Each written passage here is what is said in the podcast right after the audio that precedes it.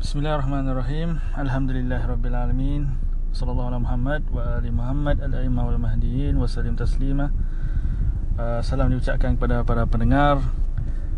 Uh, pada sesi yang lepas kita telah membincangkan uh, dari kitab uh, Hakimiyatillah, Ketuhanan Allah. Kita telah membincangkan tajuk uh, kecelaruan-kecelaruan yang wujud dalam sistem demokrasi antaranya antaranya apa? Demokrasi dan wang demokrasi dan kediktatoran yang mana keduanya berakar umbi. Kediktatoran itu berakar umbi di dalam sistem demokrasi. Dan berbagai lagi uh, kecelaruan. Yang menjadikan sistem demokrasi ini uh, wujud beberapa lompang-lompang yang uh, bisa menjadikan ia berbahaya ataupun bisa menjadikan ia sebagai satu sistem yang uh, tidak sempurna. Dalam uh, bab berikutnya, okey, dalam bab berikutnya dalam kitab Ketuhanan Allah tulisan Ahmad Al-Hasan, uh, beliau uh, membincangkan tentang ideologi yang menjadi lawan kepada doktrin demokrasi iaitu doktrin uh, juru penyelamat yang dinantikan. Doktrin sang penyelamat yang dinantikan. Uh, maka insyaallah saya akan mulakan pembacaan uh, dari penulisan Ahmad Al-Hasan berkenaan tajuk ini. Semua agama Allah mengiktiraf ketuhanan Allah Subhanahu Wa Taala. Namun manusia telah menolak ketuhanan ini dan tidak mengakuinya melainkan sedikit seperti kaum Nabi Musa AS di era Talut dan umat Islam di zaman Nabi Muhammad salawat dan salam ke atas baginda dan keluarga baginda. Tetapi sebaik saja Rasulullah wafat, mereka kembali menyanggah menentang ketuhanan Allah Subhanahu Wa Taala dan mengiktiraf ketuhanan manusia melalui syura, pilihan raya dan saqifah Bani Sa'adah yang menyingkirkan wasi Rasulullah Ali bin Abi Talib salam ke atasnya. Semua manusia kini sama ada mereka ulama ataupun orang awam biasa, semua mereka menyokong ketuhanan manusia dan pilihan raya. Walaupun majoriti mereka masih mengakui bahawa khalifah Allah di bumi adalah seorang pemerintah yang soleh. Tetapi pengakuan ini masih lemah. Doktrin yang dikalahkan doktrin yang telah dikalahkan dalam kegawatan perang psikologi antara kesedaran dan ketidaksedaran. Manusia terutamanya para ulama yang pasif hidup dalam kepura-puraan dengan penuh rasa gelisah di tempat tidur mereka menjadikan mereka terhuyung hayang mabuk dan memukul membuta tuli. Mereka sedar bahawa Allah adalah benar ketuanan Allah adalah benar dan ketuanan manusia adalah batil serta bertentangan dengan ketuanan Allah di muka buminya namun mereka tetap tidak bersama-sama dengan kebenaran malah menyokong kebatilan. Mereka adalah ulama akhir zaman iaitu sejahat-jahat fuqaha di dunia ini. Daripada mereka lah keluarnya fitnah dan kepada mereka jualah fitnah itu akan dikembalikan sebagaimana yang dikabarkan oleh Rasulullah sallallahu alaihi wasallam akan datang zaman ke atas umatku di mana tidak tersisa daripada Al-Quran melainkan tulisannya dan tidak juga daripada Islam itu melainkan namanya. Mereka manusia menamakan diri dengannya tetapi mereka adalah sejauh-jauh manusia daripada Islam tersebut. Masjid masjid mereka makmur tetapi kosong daripada hidayah, petunjuk.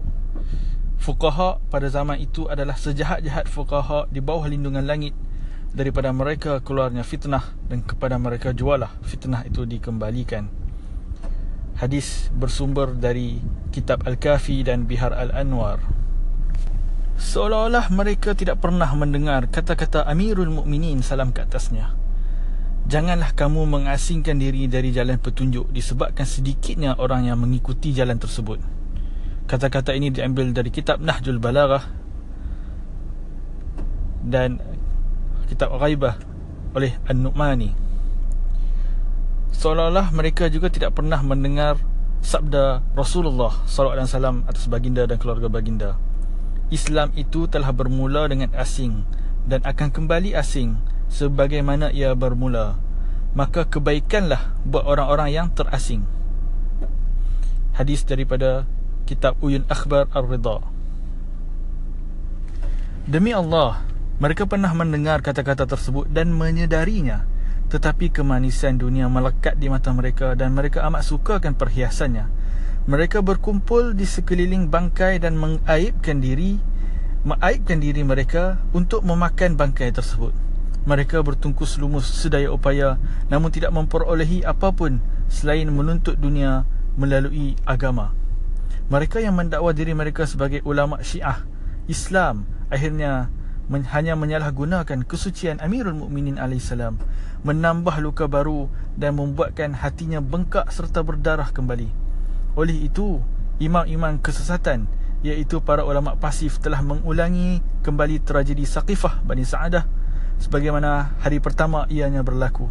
Mereka juga telah membuka kembali jalan untuk meromokkan sekali lagi rusuk Fatimah Zahra salamullahi alaiha tetapi kali ini terhadap Imam Mahdi alaihissalam kerana harinya adalah seperti hari Rasulullah dan keturunannya adalah seperti keturunan Rasulullah sallallahu alaihi wa alihi wasallam. Kemarin Ali alaihissalam serta anak keturunannya menerima nasib tersebut. Manakala pada hari ini pula Imam Mahdi AS dan anak keturunannya pula yang menerima nasib tersebut. Apakah orang yang berakal tidak mahu menyelamatkan dirinya dari api neraka, melarikan diri daripada cengkaman kafir Quraisy di zaman ini dan melindungi dirinya dengan mematuhi para wali Allah?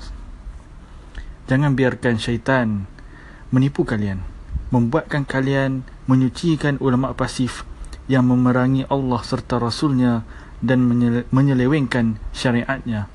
Bandingkan kata-kata dan perbuatan mereka dengan Al-Quran, sunnah Nabi dan Ahli Bait salam ke atas mereka semua.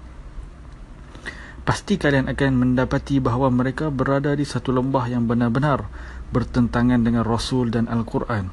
Mereka dilaknati seperti mana Rasulullah sallallahu alaihi wa alihi telah melaknati mereka dan berlepas diri dari mereka ketika mana baginda bersabda kepada Ibnu Mas'ud Islam itu telah bermula dengan asing dan akan kembali asing seperti mana ia bermula maka kebaikan buat untuk buat orang-orang yang asing mereka yang menyaksikan zaman itu yakni masa kemunculan Imam Mahdi AS adalah dari keturunan-keturunan kamu jangan diberi salam ke atas mereka dalam perkumpulan mereka jangan diiringi jenazah-jenazah mereka dan jangan dikunjungi pesakit-pesakit mereka. Mereka mengamalkan, mereka mengamalkan sunnah kamu dan menzahirkan seruan kamu tetapi bertentangan dengan perbuatan kamu. Mereka akan mati atas agama yang berbeza dari kamu. Mereka bukan dari kalanganku dan aku bukanlah dari kalangan mereka. Kemudian Nabi bersabda, Wahai Ibnu Mas'ud, akan datang satu zaman apabila orang yang bersabar kepada agama adalah seperti menggenggam bara api dalam tapak tangannya. Sekiranya ada seekor serigala di zaman itu, maka dia tidak akan terlepas dari dimakan oleh sekumpulan serigala lain. Wahai Ibnu Mas'ud, ulama dan fukaha mereka adalah pengkhianat yang keji. Bahkan mereka adalah sejahat-jahat ciptaan Allah dan begitu juga dengan pengikut mereka. Barang siapa yang berurusan dengan mereka, mencintai mereka, duduk dengan mereka dan berurusan dengan mereka mencintai mereka duduk dan bermusyawarah dengan mereka maka adalah sejahat-jahat ciptaan Allah mereka akan dimasukkan ke dalam api neraka dalam keadaan bisu pekak dan buta serta tidak akan kembali. Kami akan himpunkan mereka pada hari kiamat dengan dalam keadaan wajah mereka buta pekak dan bisu serta ditempatkan mereka di dalam neraka jahanam Setiap kali api mula padam, kami akan tambahkannya bernyala-nyala dan setiap kali kulit mereka masak, kami akan gantikan mereka dengan kulit yang lain supaya mereka merasai kepedihan azab siksaan. Apabila apabila mereka dilemparkan ke dalamnya, mereka mendengar suara neraka yang menggerikan. Sedang neraka itu menggelegak hampir-hampir terpecah-pecah lantaran marah. Setiap kali mereka ingin keluar dari daripadanya akibat terlalu panas, maka mereka akan dilemparkan kembali ke dalamnya dan dikatakan kepada mereka, rasailah azab siksa yang membakar. Mereka merintih di dalam api neraka dan mereka yang berada di dalamnya tidak dapat mendengar. Wahai Ibnu Mas'ud, mereka mendakwa bahawa mereka mengikuti agamaku, sunnahku, manhajku dan syariatku. Namun sesungguhnya mereka berlepas diri daripadaku dan aku berlepas diri daripada mereka. Wahai Ibnu Mas'ud, janganlah kamu duduk bersama mereka di tempat awam. Janganlah kamu berjual beli dengan mereka di pasar. Janganlah kamu menunjukkan jalan kepada mereka dan menawarkan mereka air minuman. Allah Subhanahu Wa Taala berfirman di dalam surah Hud ayat 15. Barang siapa yang mengkehendaki kehidupan dunia dan perhiasannya, niscaya kami berikan kepada mereka balasan pekerjaan mereka di dunia dengan sempurna dan mereka di dunia itu tidak akan dirugikan. Allah Ta'ala juga berfirman dalam surah Ash-Shura ayat 20. Barang siapa yang mengkehendaki keuntungan di akhirat, akan kami tambah keuntungan itu baginya. Dan barang siapa yang mengkehendaki keuntungan di dunia, kami akan berikan kepadanya sebahagian dari keuntungan dunia. Namun tidak ada baginya satu bahagian pun di akhirat. Wahai Ibnu Mas'ud, alangkah hebatnya permusuhan, kebencian dan perselisihan yang datang dari umatku. Mereka adalah sehina-hina umat ini di dunia.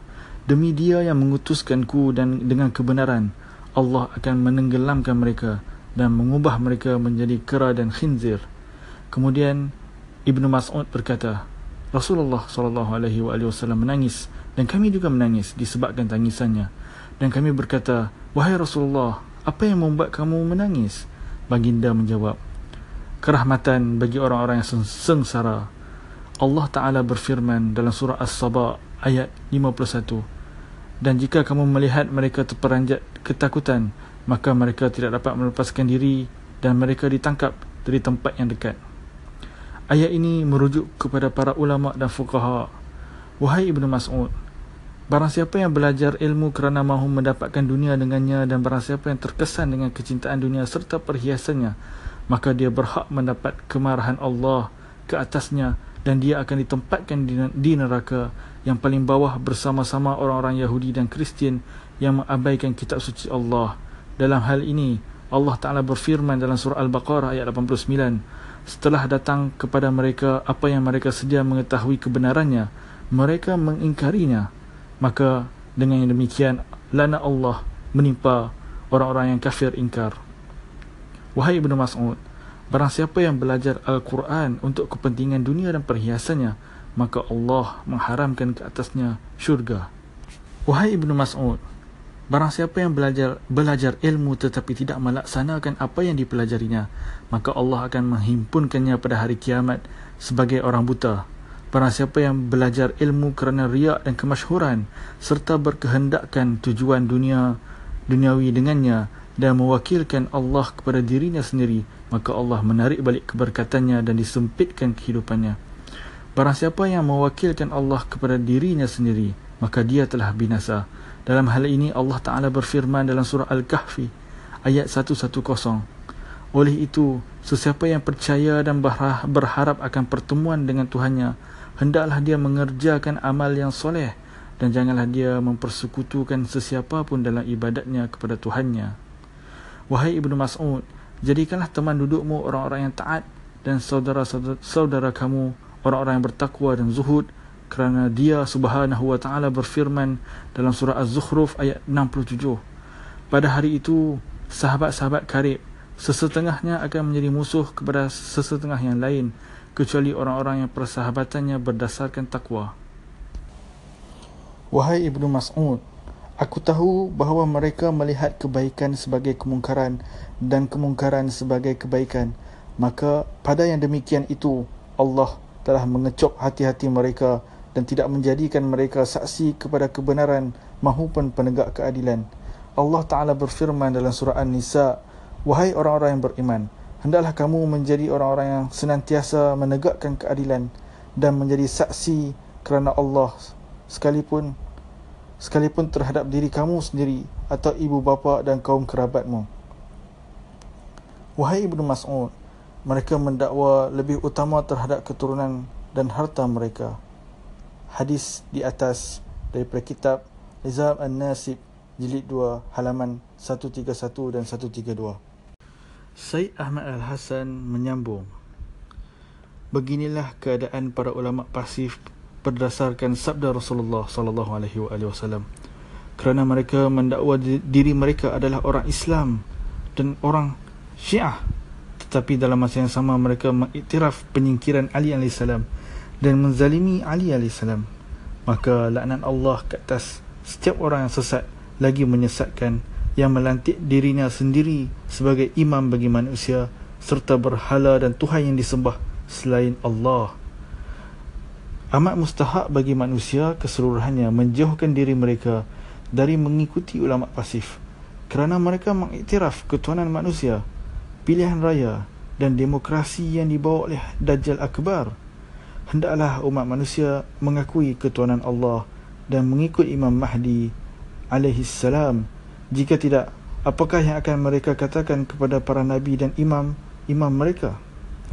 Ianya bukan lagi rahsia bahawa semua agama samawi mengiktiraf ketuhanan Tuhan dan menolak ketuhanan manusia. Tiada lagi alasan buat sesiapa pun untuk mengikuti para ulama' setelah mereka bertentangan dengan Al-Quran, bertentangan dengan Rasulullah dan para imam ahli bait serta menyelewengkan syariat Allah Subhanahu Wa Taala. Mereka adalah fuqaha akhir zaman yang menentang Imam Mahdi alaihissalam.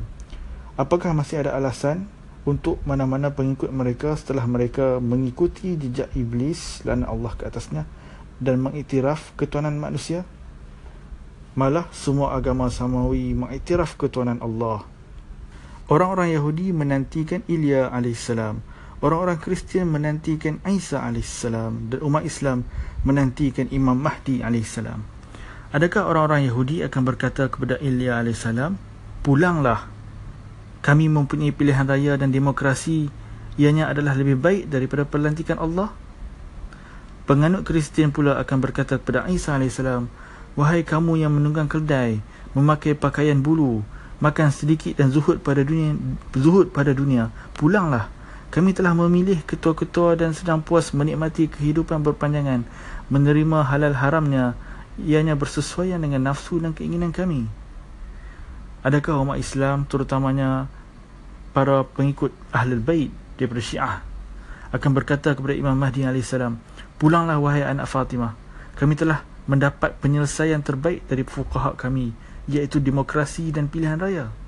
Selain itu, adakah para pentaklid, para fuqaha akhir zaman akan berkata kepada Imam Mahdi AS, fuqaha kami telah menjelaskan bahawa kebenaran itu adalah melalui syura, saqifah dan pilihan raya. Adakah akhirnya mereka akan berkata, sesungguhnya orang-orang di saqifah adalah benar dan Amirul Mukminin Ali bin Abi Talib AS adalah seorang yang fanatik atau apakah yang akan mereka katakan dan bagaimana mereka akan menyelesaikan, menyelesaikan percanggahan ini yang mereka sendiri berada di dalamnya. Syiah membangkang Umar Ibn Al-Khattab kerana beliau menganjurkan syura dan pilihan raya. Manakala kalian pula, wahai fuqaha Syiah akhir zaman, mengakui syura dan pilihan raya, ianya sudah menjadi terbalik. Walaupun demikian, Taurat dan Injil yang wujud kini Kedua-duanya mengakui ketuanan Tuhan, ketuanan Allah di muka buminya dan bukannya ketuanan manusia. Kedua-duanya adalah kitab dari langit yang dianggap sebagai bukti nyata bagi orang-orang Yahudi dan Kristian. Ahli-ahli teori demokrasi barat telah bekerja keras menyangkal ayat-ayat yang wujud di dalam Taurat. Malah sebahagian mereka cenderung membenarkan penyelewengannya seperti Spinoza di, di dalam bukunya Theological Political Treatise berusaha melupuskan ayat-ayat yang mengesahkan ketuanan Allah di muka buminya dan dan menolak dan ayat-ayat yang menolak ketuanan manusia. Adapun Al-Quran dari halaman pertama hingga akhir mengakui ketuanan Allah dan menolak ketuanan manusia. Kami tidak berminat dengan kefahaman menyeleweng dari kalangan mereka yang yang ingin memutar belikkan perkataan-perkataan Allah sesuka hatinya bagi mempertahankan orang tertentu atau keyakinan orang tertentu beserta kerosakan yang mereka pertahankan dan kepalsuan yang mereka percayai kerana kerosakan ini adalah jelas dan tidak memerlukan banyak usaha untuk mengetahuinya.